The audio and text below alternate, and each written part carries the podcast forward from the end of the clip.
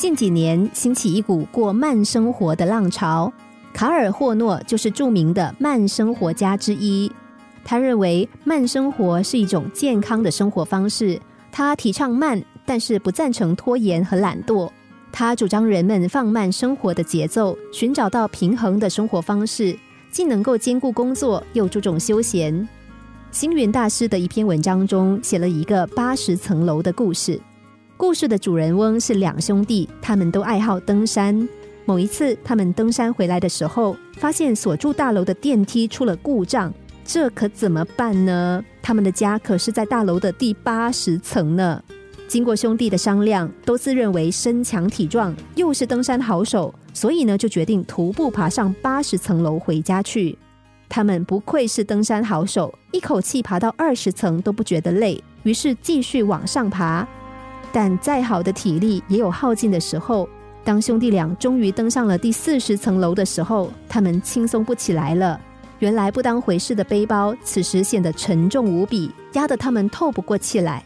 于是他们把背包卸下，放在了第四十层，打算电梯修复之后再回来拿。卸下背包后，他们轻松不少，又继续往上爬。越往上越难爬。当到达第六十层楼的时候，他们已经精疲力尽。可是只剩下二十层楼了，怎么能够轻易放弃呢？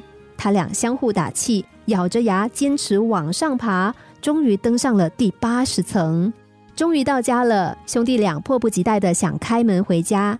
怎么知道弟弟正在准备拿钥匙的时候，却突然想起钥匙还在背包里。他们很后悔，要是没有丢掉背包该多好啊！他们失去最后一份力气，跌坐在地上，茫然不知所措。这个故事虽然简单，却包含着深刻的人生哲理。这八十层楼就像是人的一生。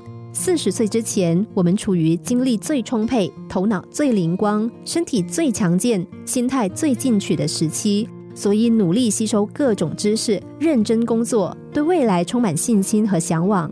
四十岁以后，虽然个人的际遇不同，精力和头脑也大不如前，但我们没有理由停下来，还是不停的向上攀登。到六十岁以后，已经经历过大风大浪，尝尽人间冷暖，把所有的事情都看淡了。年满八十岁的时候，身体已经像台破烂的机器，这也不灵光，那也不灵光了，生命即将走到尽头。我们伸出手想打开埋藏着生命奥秘的大门的时候，才发现开门的钥匙还放在行李当中，而行李早就不知所踪了。当然，行李只是一个比喻，它可以是任何东西，比如亲情、爱情、责任等等。我们年轻的时候，有些东西我们觉得不重要，甚至是累赘，于是毫不犹豫的把它抛到身后。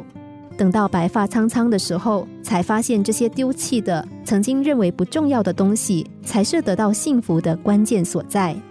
然而，一切都已经太晚了，这些东西早就消失不见了，而我们辛苦了整整一辈子，却什么都没有得到。